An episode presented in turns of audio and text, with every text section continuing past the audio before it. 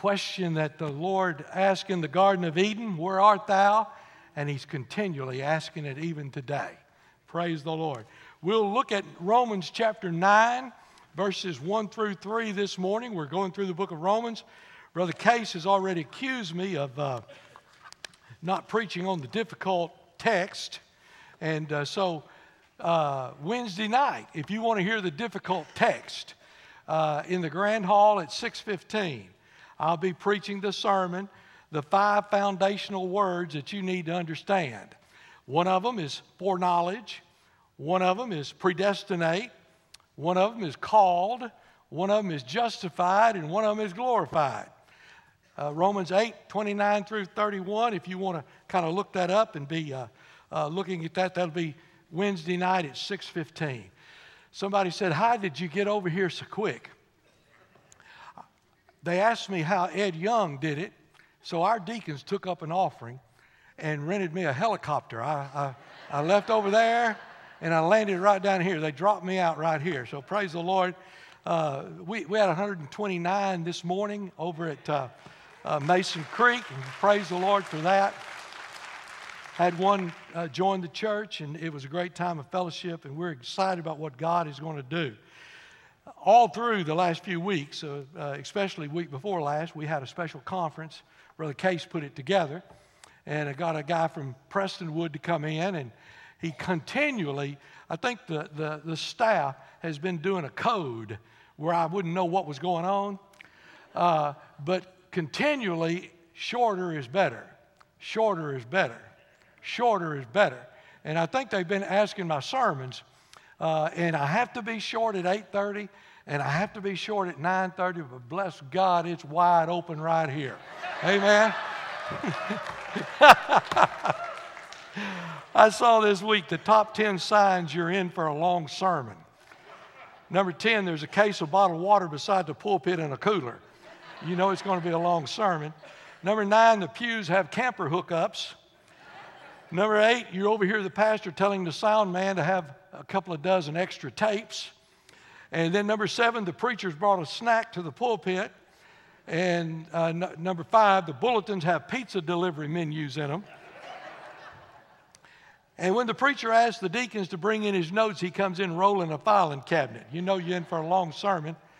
Instead of taking off his watch, he lays it on the pulpit. He turns up a four foot hourglass. And the number one sign to know that you're in for a long sermon the preacher says, I'm going to have you out by the Super Bowl. and this is October. All right. Hey, Romans chapter 9, uh, there, there's, a, there's no doubt that Paul was the greatest missionary that ever lived. Tremendous preacher, tremendous church starter, was conscientious about souls. Uh, the, the great thing this morning is to know that God's on our side. Now, you can take that wrong. I, I realize someone asked Abraham Lincoln, Do you think that uh, God's on our side? And Abraham Lincoln said the more important question would be to make sure we're on God's side. But I'm just telling you this morning, God is looking out for your benefit. He loves you and He wants you to be saved. Uh, the old songwriter said it like this Oh, the love that drew salvation's plan. Oh, the grace that brought it down to man. Oh, the mighty gulf that God did span at Calvary. Now, there's a story about a guy in the woods, an old farmer, and he's walking down through the woods, and he looks back there about 100 yards, and there's a bear sniffing his footprints. Ferocious bear. And so he decides that he better break and run for it. So he begins to run. Of course, the problem is the bear is faster than he is. But he breaks and runs, and he says, Man, I'm thinking to die. I am going to die. There is no way I'm going to escape. I'm going to die. And he looks up ahead, and there's a tree limb hanging down. And he thought, I'm going to jump, and I'm going to hit that tree limb, and that's all that's going to save me. Well, the closer he got to that tree limb, he realized that thing was 15 feet off the uh, ground. Now, 15 feet's about probably right there at the corner of that building right there. So he's running, and, and I'm not going to do this now. But he's getting ready to jump for that limb, 15 feet. He, he feels that bear's moist, hot breath right on his backside. And he knows he's got to do something. So he leaps for it and he misses it. But he caught it on the way down. and for some of you that didn't get that, when we're in the middle of the sermon, I'll hear you, oh, we, we know you got it there. Listen, Paul said, Romans 9, verse 1 through 3. Would you stand with me in honor of God's holy, inspired, inerrant, all sufficient word? The Bible said, Romans 9, 1, I say the truth in Christ, I lie not.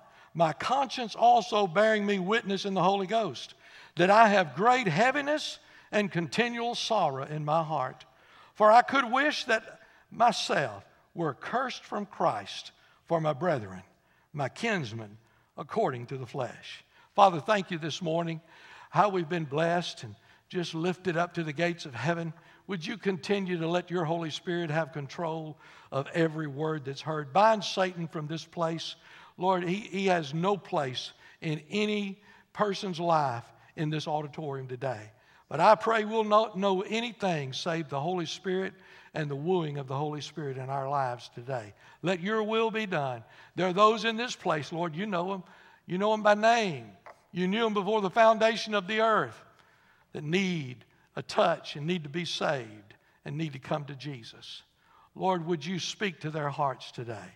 Others may need a church home. Others just need to come and pray. Lord, whatever needs to happen, I pray in the words that Miss Joni just sang, oh God, that people would come home because you're still calling us.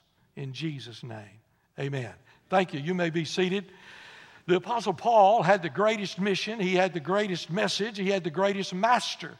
The mission was the missions itself, the message was salvation, and the master was the Lord Jesus Christ.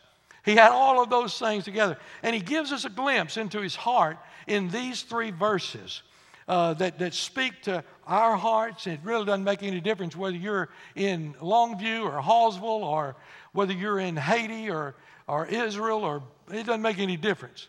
Paul had a concern for the lost. And uh, that concern gives four things here in these three verses of Scripture. Number one is this it was a conscientious concern. Look at the scripture. We'll be right here the whole time, verses 1, 2, and 3. He said, I say the truth in Christ. My conscience bearing witness. He had a conscientious concern. Now, if I were to ask you today, do you have a conscientious concern about the loss? Oh, you'd say, oh, yeah. Yeah, oh, yeah, I do. Do, do you have a burden for the world? My soul. Do you have a burden for America? My soul, if you've looked at what's happened in the last few weeks and you don't have a burden for America, something wrong. Somewhere, something bad wrong. Do you have a burden for those who don't have any witness at all. There are places in our world that you can't even go and talk about Jesus. You have, you have any burden for people like that? Do you have a burden for your neighbor? You have a burden for a lost worker or schoolmate? Or do you have a burden for a, a, family member, a grandchild, or a child, or a mama, or a daddy, or an uncle, or aunt? Every one of you would say, Oh, yes, I do. I do. Mm. But I wonder if we lifted our hands, if God might grant us just a touch of conscience. Just a touch. Just a touch of conscience. Oh, yeah, Lord. Yeah, we're concerned about the lost. But would you conscience really telling you you're really telling a lie? You're really not concerned. I heard in a testimony from an evangelist friend He was in a crusade. He was staying at this husband and wife's place, and she was the head of the WMU. Now, if you're young and you don't know what that are, it's a mission society, all right? And it was very important. Lottie Moon have sent missions all over this world. Thank God for ladies. Ladies, don't think I'm running you down here now, okay? Uh, but she was head of the mission society, and every preacher loves to hear this when you go into a church for revival. Uh, I'll, I'll, have one in Champion Forest in Houston in a couple of weeks, and there'll be people that'll come say, Preacher, I'm not going to be able to make the meetings tonight. Uh, I've got something prior. But I'll be here in spirit. And I'll tell them, keep your spirit at home. We got enough demons floating around in here right now. We don't need nobody here in spirit. We need you here in flesh and blood. And it, he, she told him that, and he said, Lady, I, I, I don't want to be rude, but he said, Don't you think you ought to cancel your missionary society meetings and come to the crusade? Your church has been praying for this. This is set up. Don't you think you ought to cancel it? Oh, young man, you have no idea what you're talking about. We pray for the whole world.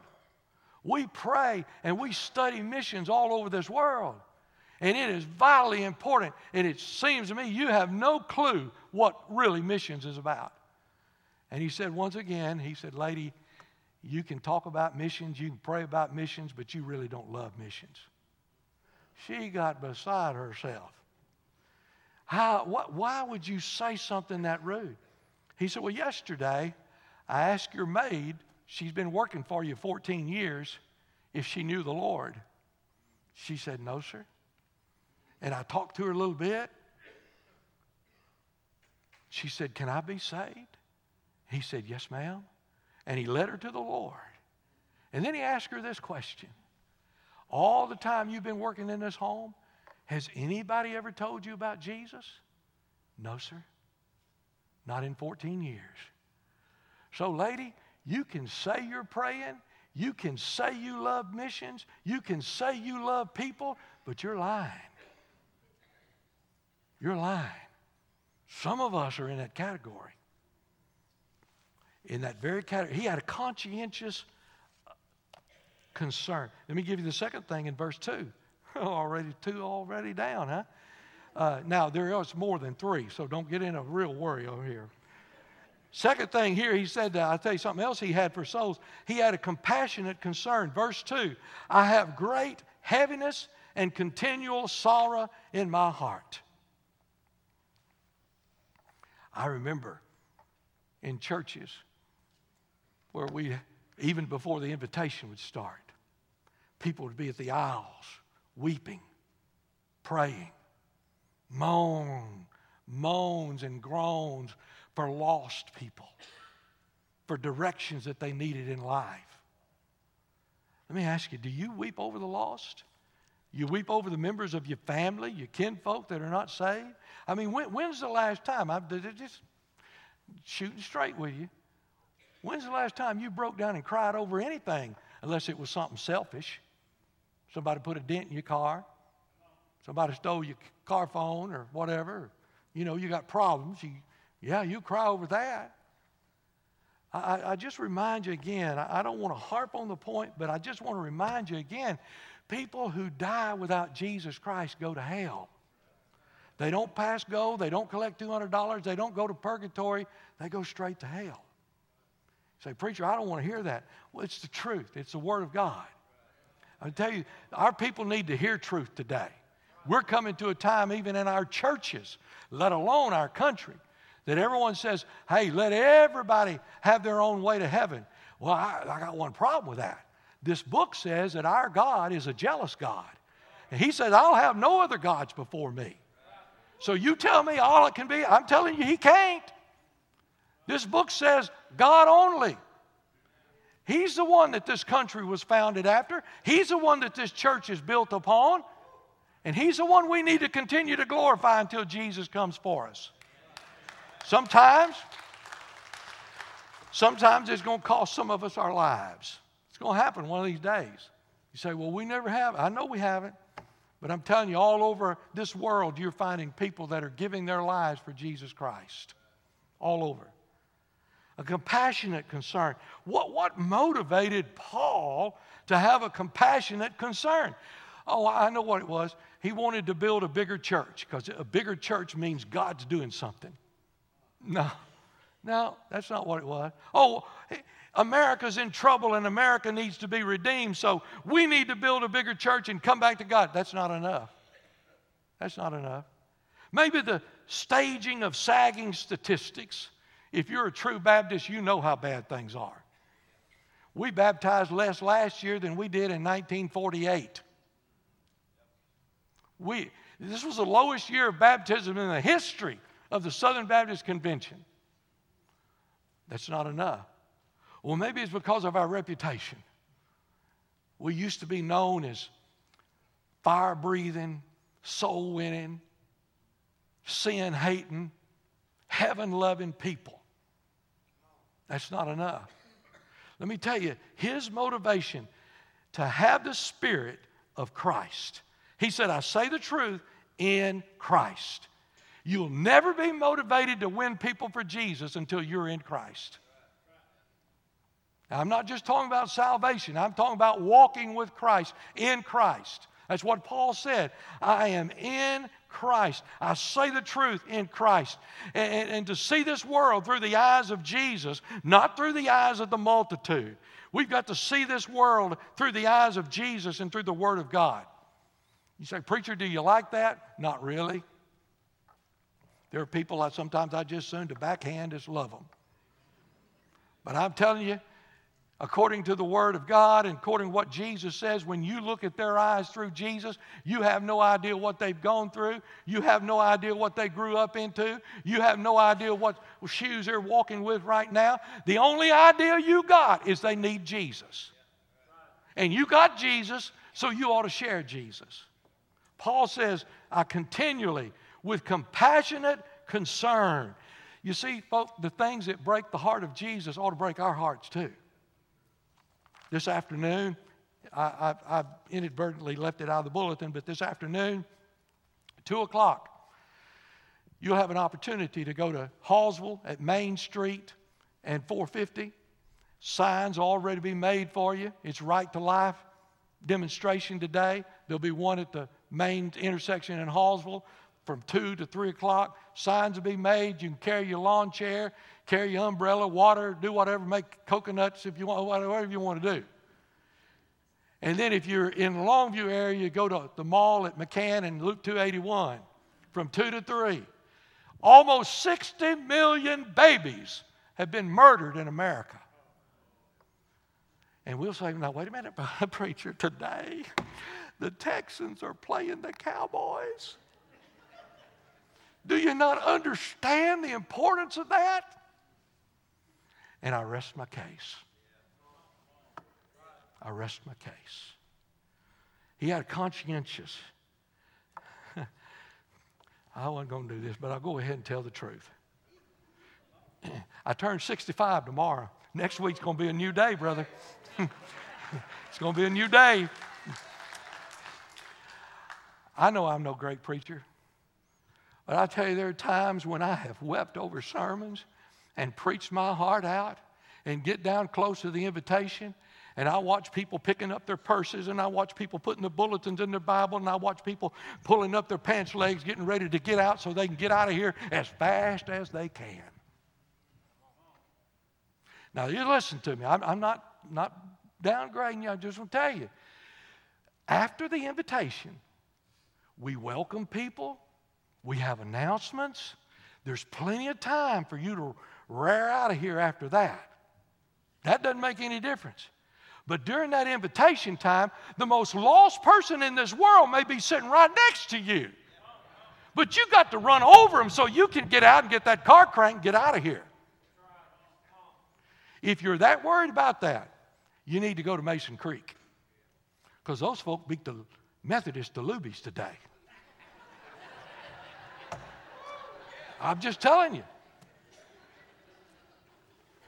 They're thumbing, they're looking, and in a service like this, the most important thing in this entire service is the invitation time when we do business with God. Third thing, he had a conscientious concern, he had a compassionate concern, and thirdly, he had a continual concern. It wasn't hit and miss. I heard about the story of the guy that came down every service and prayed with the preacher Lord, would you fill me? Lord, would you fill me? Lord, would you fill me? They were in a revival meeting one night, and the guy come down, a dear old saint in the back. She hollered out, Don't do it, Lord, he leaks.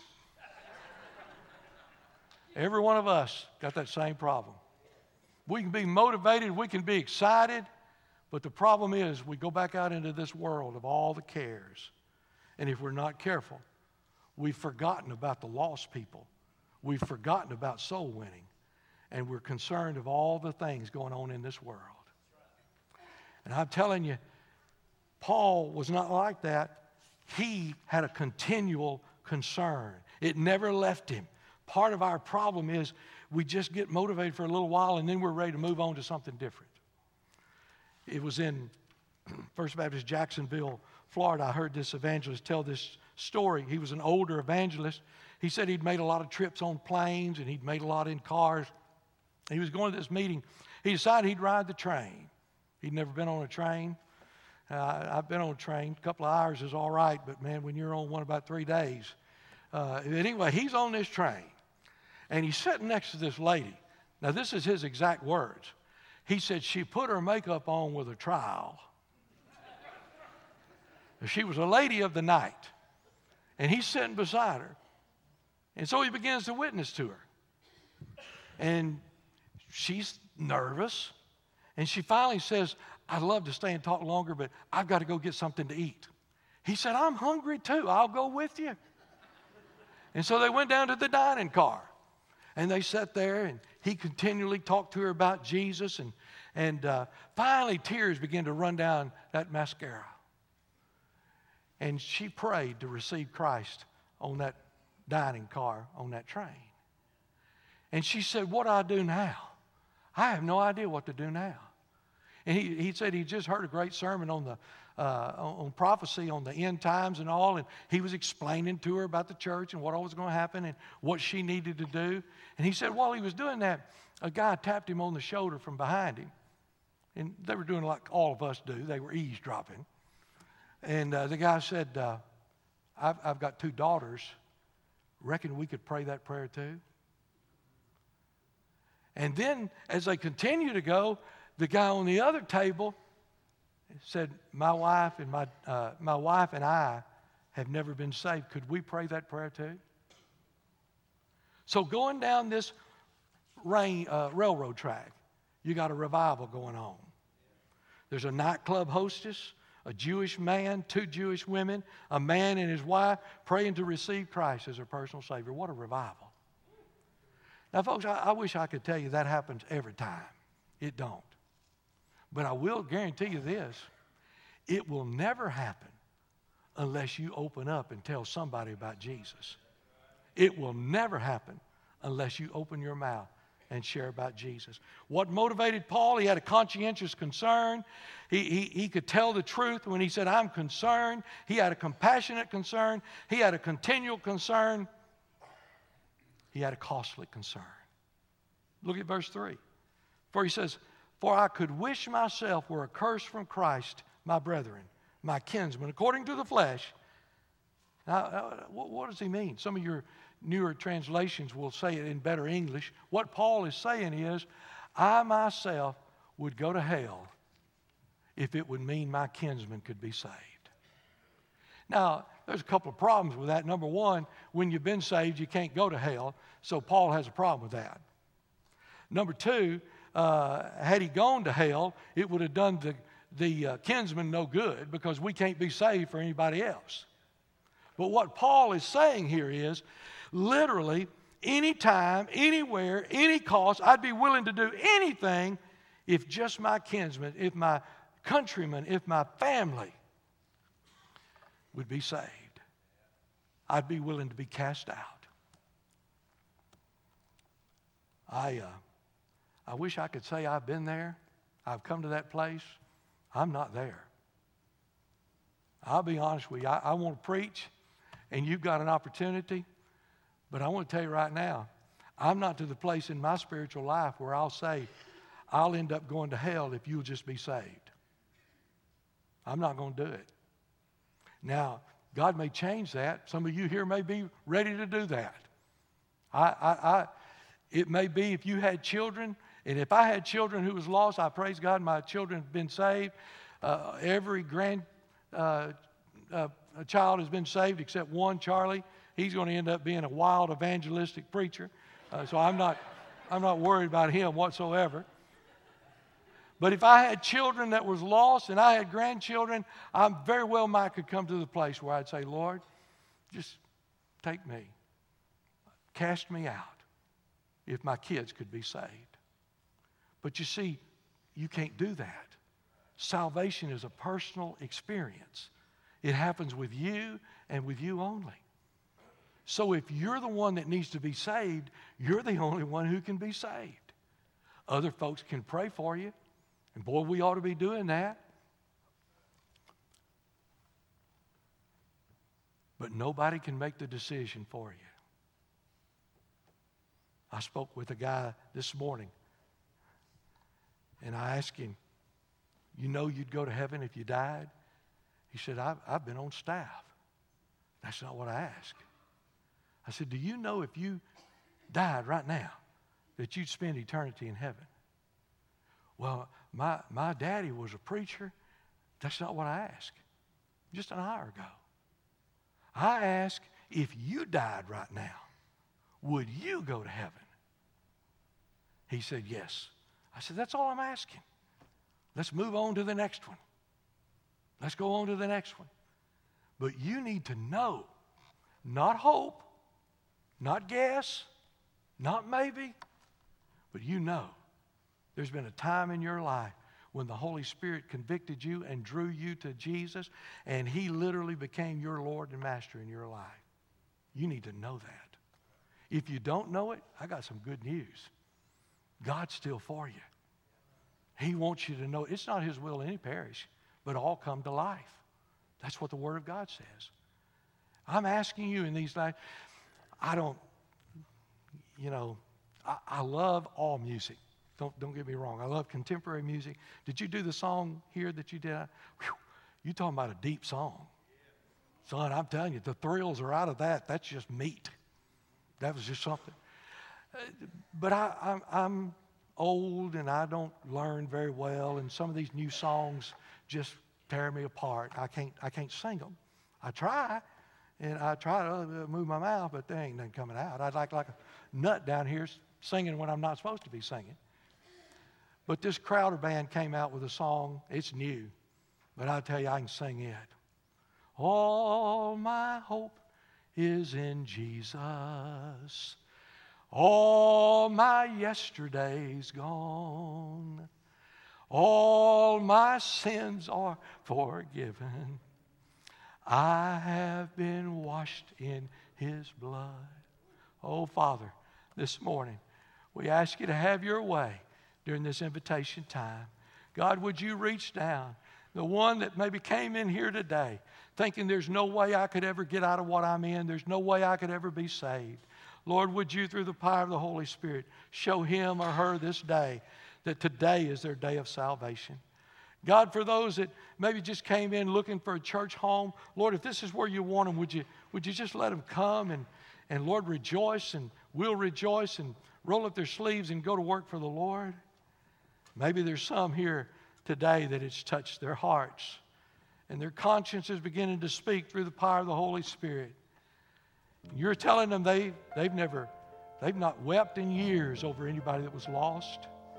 They've got family members that are lost, and these aisles are provided down here, and these altars are here, and yet we don't take advantage of it. God, would you speak to our hearts, Lord Jesus? Would you just draw us close to you? Bring us back home to the place that we know we ought to be. We'll give you thanks in advance for what you're going to do in this invitation. In Jesus' name. As we stand together and sing, I want to ask you to come. Brother Case is here. Brother Jason, I myself are here. You come. If you need to come pray, come pray. You need to speak with one of us, come right now. Come on.